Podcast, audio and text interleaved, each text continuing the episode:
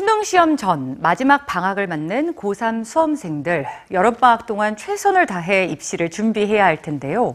부모의 아낌없는 지원 아래 순조롭게 입시를 준비하는 학생이 있는가 하면 가정 환경 때문에 나 홀로 고군분투해야만 하는 학생들도 많습니다.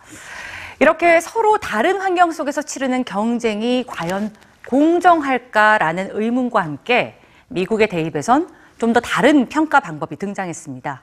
뉴스지에서 확인해 보시죠. 대입 시험 점수와 고교 내신 성적, 그리고 특기 적성 활동과 교사의 추천, 원하는 대학의 문을 열어주는 다양한 평가 기준들인데요. 또 하나의 평가 요소가 미국에 등장했습니다. 2018년 예일대와 워싱턴 대학 등 미국 50개 대학이 신입생 선발에 도입한 역경 점수입니다. 역경 점수는 학생 각자가 대학 입시를 치르기까지 헤쳐 나가야 했던 역경과 장애물을 평가합니다.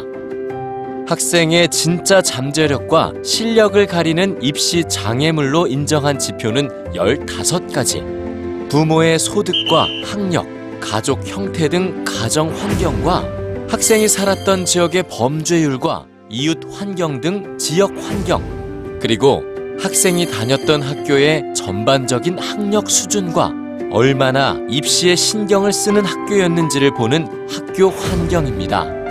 15개 항목을 점수로 환산한 역경 점수는 우리나라의 수능 점수에 해당하는 SAT 점수와 함께 각 대학에 제공되고 이를 적용할지는 각 대학이 결정하는데요.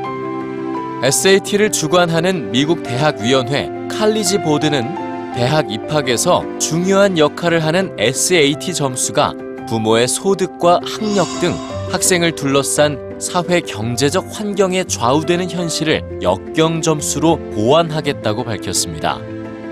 2018년 입시에서 50개 대학에서 시범 도입한 것을 시작으로 올해는 150개 대학 그리고 2021년엔 대폭 확대할 계획인 역경 점수. 반대 여론도 만만치 않습니다. 역경 점수가 입시 불평등을 줄일 수 없을 뿐더러 역경의 15개 항목에 해당 사항이 없는 학생들에 대한 역차별이 될 거라는 우려가 크죠.